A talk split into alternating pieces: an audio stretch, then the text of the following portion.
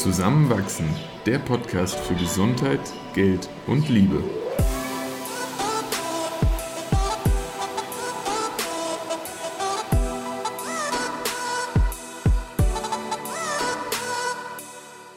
Willkommen zu einer neuen Episode von Zusammenwachsen. Heute ist Christoph nicht dabei und ich unterhalte mich alleine mit Manuela Putz. Sie hat im letzten Jahr mit Atta Yoga Manu ihr eigenes Yoga-Business aufgebaut und sich außerdem intensiv mit ihrer eigenen Sexualität beschäftigt. Leider hat unser Audio-Interface während des Gesprächs Christoph so sehr vermisst und uns verlassen und deswegen gibt es eine Gesprächslücke am Ende. Trotzdem ganz viel Spaß beim Zuhören. Hallo Manu, ich freue mich riesig, dass du heute hier zu Gast bist und bin total dankbar, dass du dir die Zeit nimmst für unser Gespräch heute. Hallo Eva, danke für die Einladung. Ich freue mich auch, auch, dass es so spontan geklappt hat heute Abend. Voll.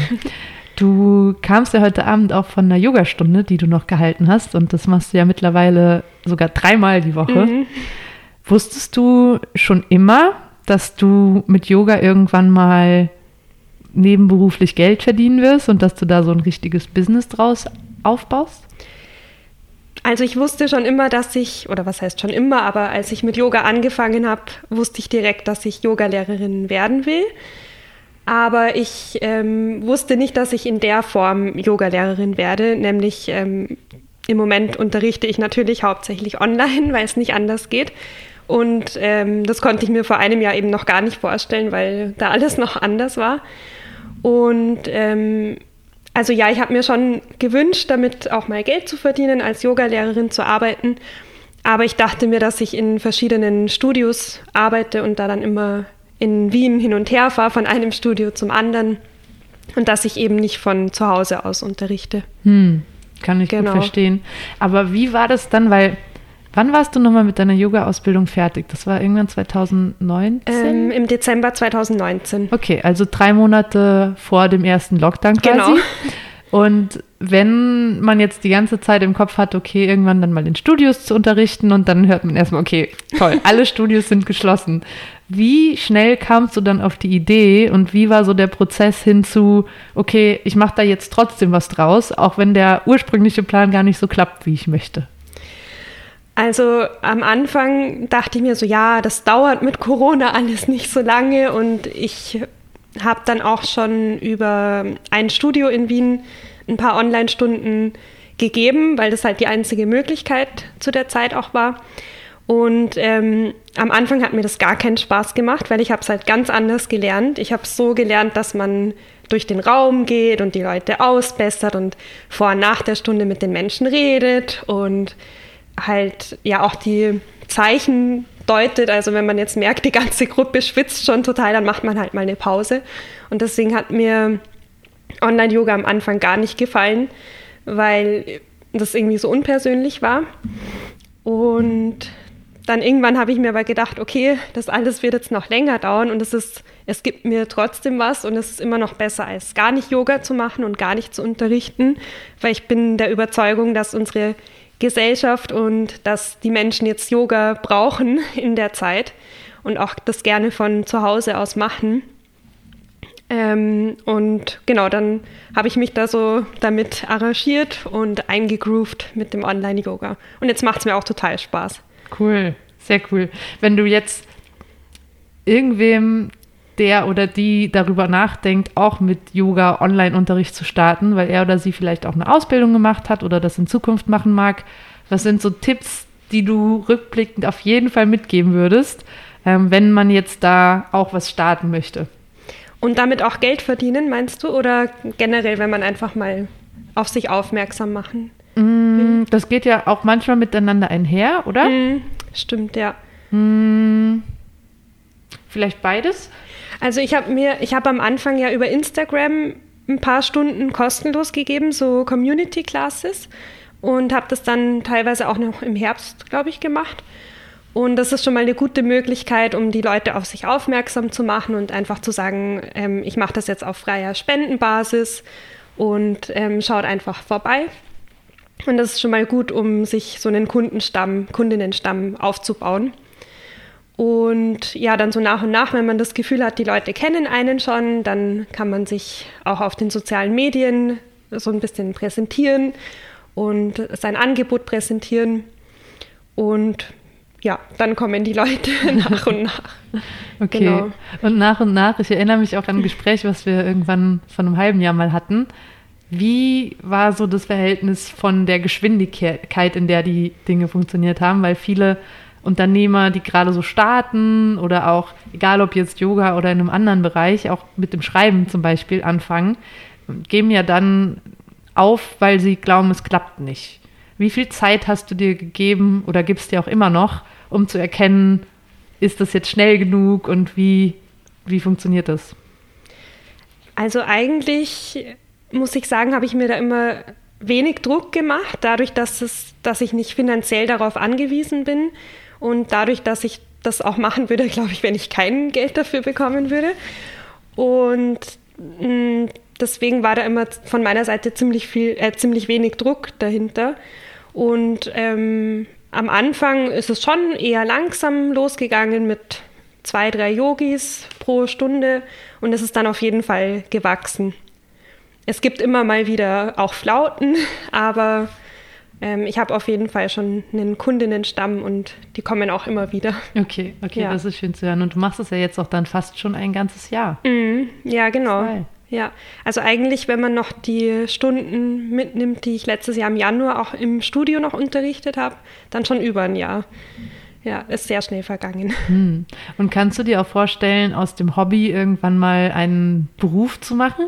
Weil du sagst ja, du würdest es sogar machen, wenn du kein Geld dafür bekommen würdest. Und das ist ja so der Inbegriff von Arbeit, die einfach super viel Spaß macht und dir auch viel Energie zurückgibt. Also darf das irgendwann auch noch mehr Raum in deinem Alltag einnehmen? Ja, auf jeden Fall. Also ich möchte das auf jeden Fall so langsam erhöhen, mein Pensum sozusagen.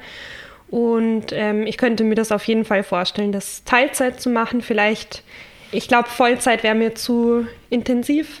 Aber doch, auf jeden Fall möchte ich es noch erhöhen und erweitern und vielleicht auch irgendwann mal mein eigenes Studio haben. Cool, ja. cool, cool, sehr cool. Was waren denn so die größten Herausforderungen bisher auf dem Weg zur Yoga-Lehrerin? Also die Ausbildung selbst war ziemlich herausfordernd, auch wenn es eine super Ausbildung war, die ich auch total empfehlen kann. Wo hast du die gemacht? Im Bali Yoga Wien. Also es gibt das Studio nicht mehr. Aber ich habe meine Ausbildung bei drei tollen Yogalehrerinnen und Yogalehrern gemacht. Und ähm, das war aber trotzdem eine große Herausforderung, weil ich das neben meinem Vollzeitjob gemacht habe. Und das war jedes zweite Wochenende immer von 6 Uhr morgens bis 6 Uhr abends. Und man praktiziert halt dann am Tag manchmal drei, vier Stunden und hat dann noch Theorie und muss dann noch lernen. Und das war schon sehr intensiv. Und dann am Montag gleich wieder in die Arbeit. Also das war eine große Herausforderung für mich. Und ähm, dann auch der Übergang von der Ausbildung hin zum Unterrichten, weil man muss dann schon mutig sein und einfach anfangen. Und ich bin froh, dass ich das gemacht habe, weil ich habe das damals schon als Hürde gesehen und dachte mir, bin ich jetzt schon gut genug zu unterrichten? Aber genau, wenn man das dann einfach macht, dann klappt das schon und dann entwickelt man sich weiter.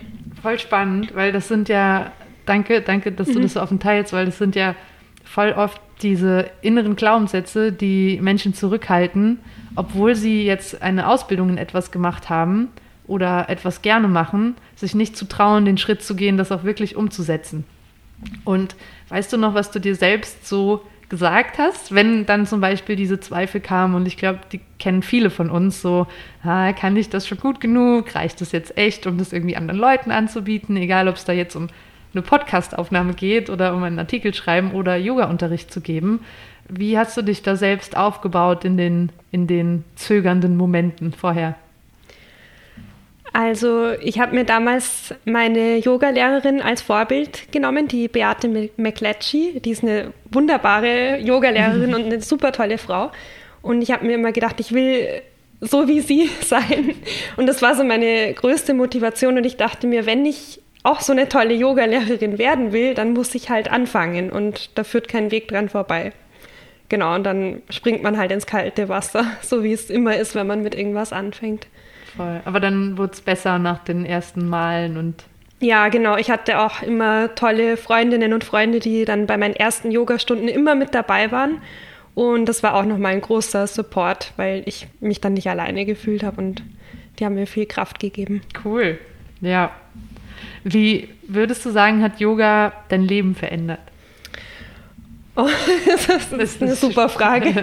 Also es hat mein Leben eigentlich komplett auf den Kopf gestellt, weil ich bin seitdem schon ein anderer Mensch, würde ich sagen. Und das hat mein Leben sehr bereichert, weil ich fühle mich viel gesünder, ich gehe besser mit mir und mit meinem Körper um, ich habe ein besseres Körpergefühl, ich achte darauf, wie ich atme im Alltag und ich habe auch, ich spüre auch generell so eine viel bessere Verbindung zu meinem Umfeld, also nicht nur zu Menschen, sondern ich bin seitdem auch Vegetarierin, weil ich irgendwie das Gefühl habe, indem ich Yoga praktiziere, verbinde ich mich mehr mit der Natur und anderen Lebewesen. Ich weiß nicht, ob das jetzt total komisch klingt oder. Tut's nicht. Okay.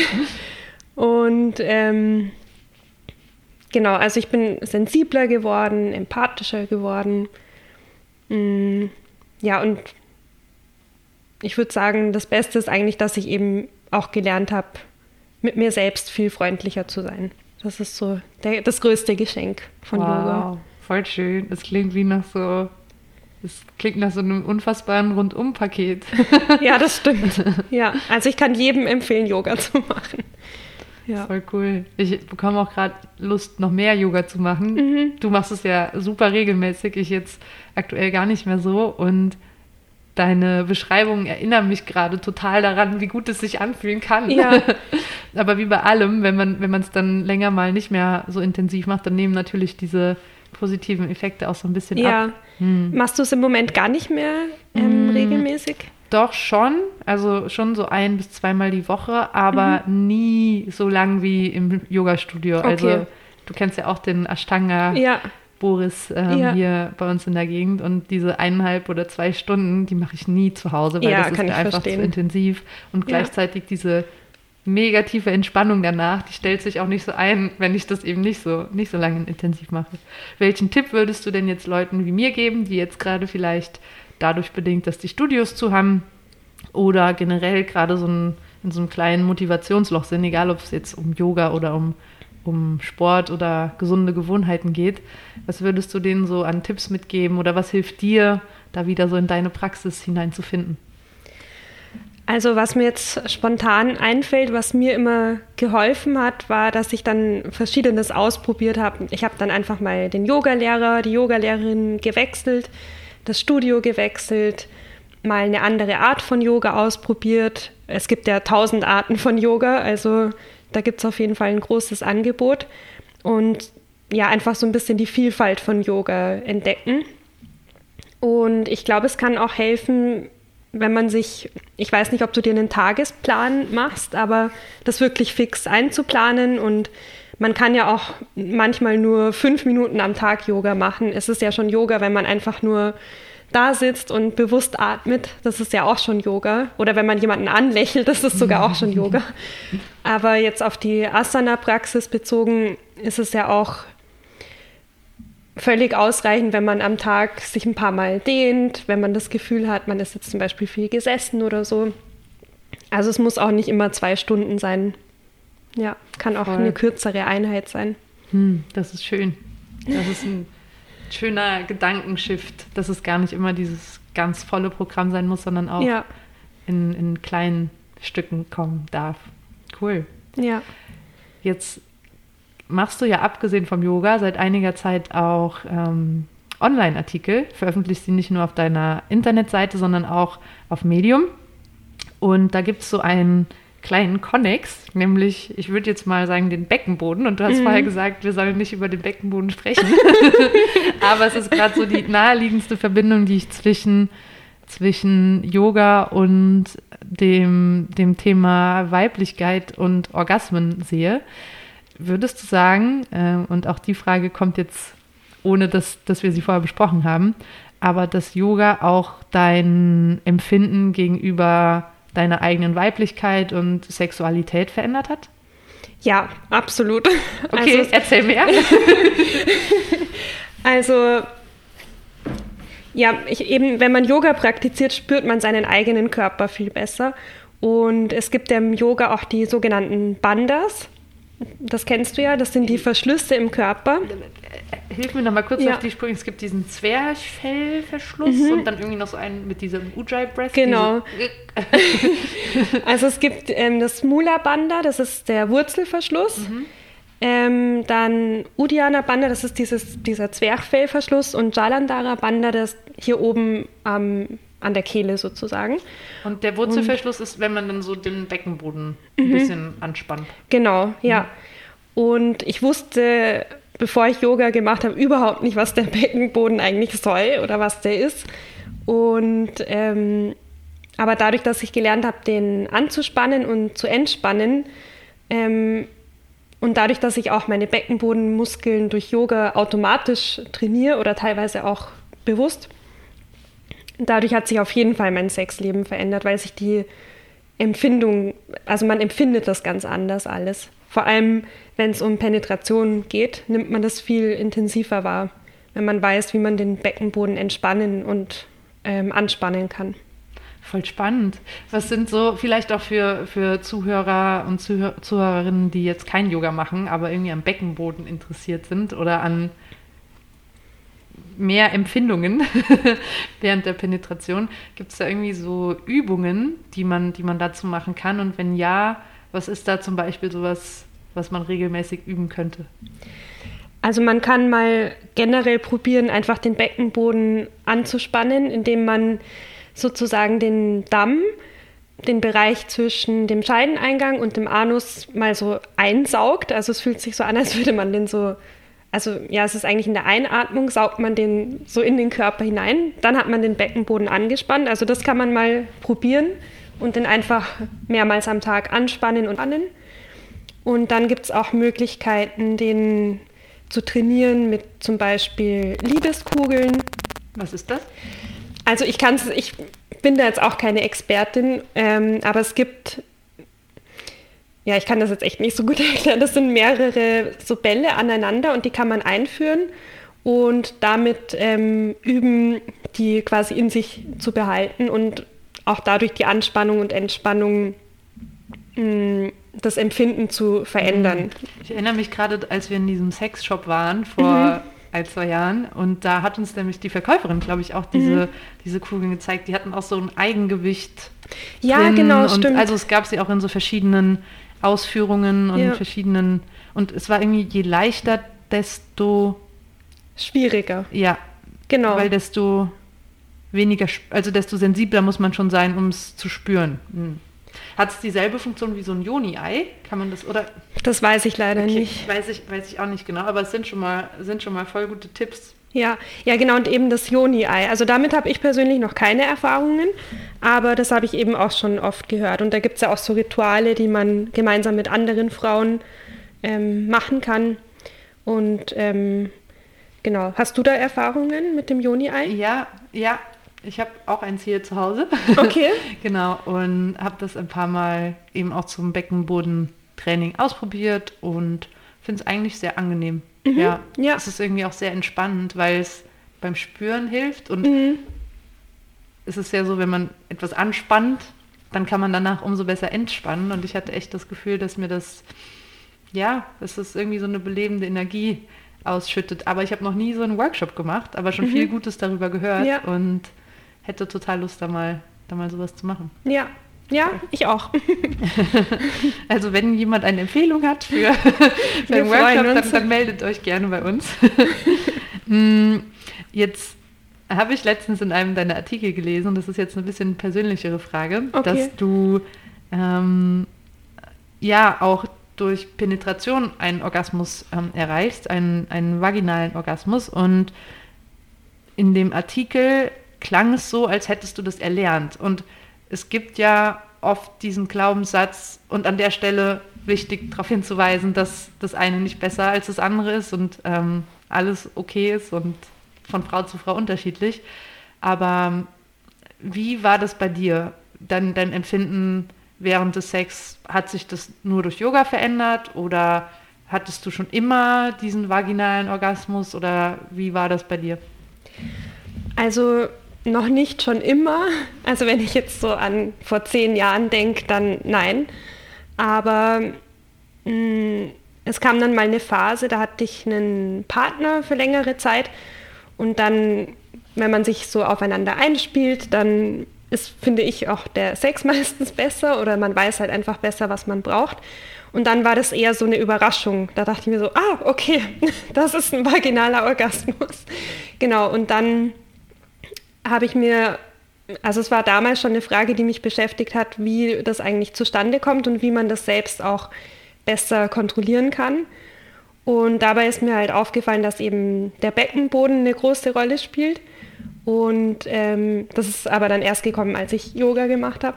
Und was damals quasi so der Key zum Orgasmus war, war vor allem die Atmung eigentlich. Mhm. Okay, wie hast du da geatmet? Oder was hast du anders gemacht? Mm, ich habe gemerkt, dass ich, mm, ich würde sagen, vor dem Orgasmus ähm, intensiviert man die Einatmung. Also man atmet tief ein, tief ein. Hier ist jetzt leider die angekündigte Lücke. Deshalb geht es an einer anderen Stelle weiter. Auf der Verpackung, aber beim Ausprobieren war es dann so, mh. Mm. also es hat sich für uns beide sehr unnatürlich angefühlt. Okay. Und mhm. ja, wir haben es dann einmal benutzt und gesagt, Mhm. okay, Mist. Und es Okay. war, ja, schon ein bisschen schade, weil diese Sextoys sind dann auch manchmal so ein bisschen teuer Ja, und dann stimmt. verkauft man sie auch nicht weiter. Ja, ja, das haben wir dann irgendwann auch, auch entsorgt. Aber jetzt im Moment nutze ich gar nichts, habe aber jetzt Lust bekommen, mir auch so einen Womanizer zu bestellen, Ja. ehrlich gesagt. doch. Also ich kann es schon empfehlen. Das ist mal eine coole Erfahrung, auf jeden Fall. Voll. Und ich sehe auch manchmal oder höre manchmal Frauen berichten von diesem Magic Wand. Sagt dir das was? Mhm. Ja, ich glaube, das ist in den USA auch bekannter. Es, sieht, es ist irgendwie so riesig Mhm. und hat, glaube ich, einfach nur so einen sehr mh, schaumstoffähnlichen Kopf, der, glaube ich, je nachdem, wie viel Druck du auf deine Hand ausübst, unterschiedlich stark vibriert. Okay. Also es ist auch nur ein Vibrator einfach, aber Mhm. er sieht sehr verrückt aus und Mhm. vielleicht auch, weil es so eine Erfindung in den 90er Jahren war und so Ja. sehr innovativ, wurde so gehypt. Ja. Aber das wollte ich immer mal ah ja. ausprobieren oder mir anschauen. Okay, spannend. Von dem habe ich noch gar nicht gehört. Ja. Aber der Name klingt cool. Aber vielleicht ist seine Zeit auch schon, schon vorüber. mal schauen. Voll. Ja, Manu, hey, vielen Dank für deine Zeit und deine Offenheit. Und ich finde es immer wunderschön, wenn, wenn Frau sich so offen und frei austauschen kann. Und ja, danke, dass du da warst. Danke, für mich war es auch voll schön und voll interessant. Für Leute, die jetzt vielleicht Lust haben, an deinen äh, Stunden teilzunehmen oder mehr über dich erfahren wollen, wo kann man dich denn erreichen? Also ihr könnt auf meine Website gehen, auf attayogamanu.com und ihr könnt mich auf Instagram adden. Da heiße ich auch Atta Yoga Manu, also A-T-H-A, Yoga Manu. Und genau, wo bin ich noch erreichbar? sind eh Das sind so die gute Haupt-. Auf deiner Hauptkanäle. Webseite gibt es ja auch so ein Kontaktformular, glaube ich. da Genau, dir ja, da kann man mich erreichen. Und sieht auch schon, welche Kurse du anbietest. Genau, Cool. ja. Schön. Dann danke und vielleicht bis ein andermal im Interview. Ja, danke schön. Ciao. Tschüss.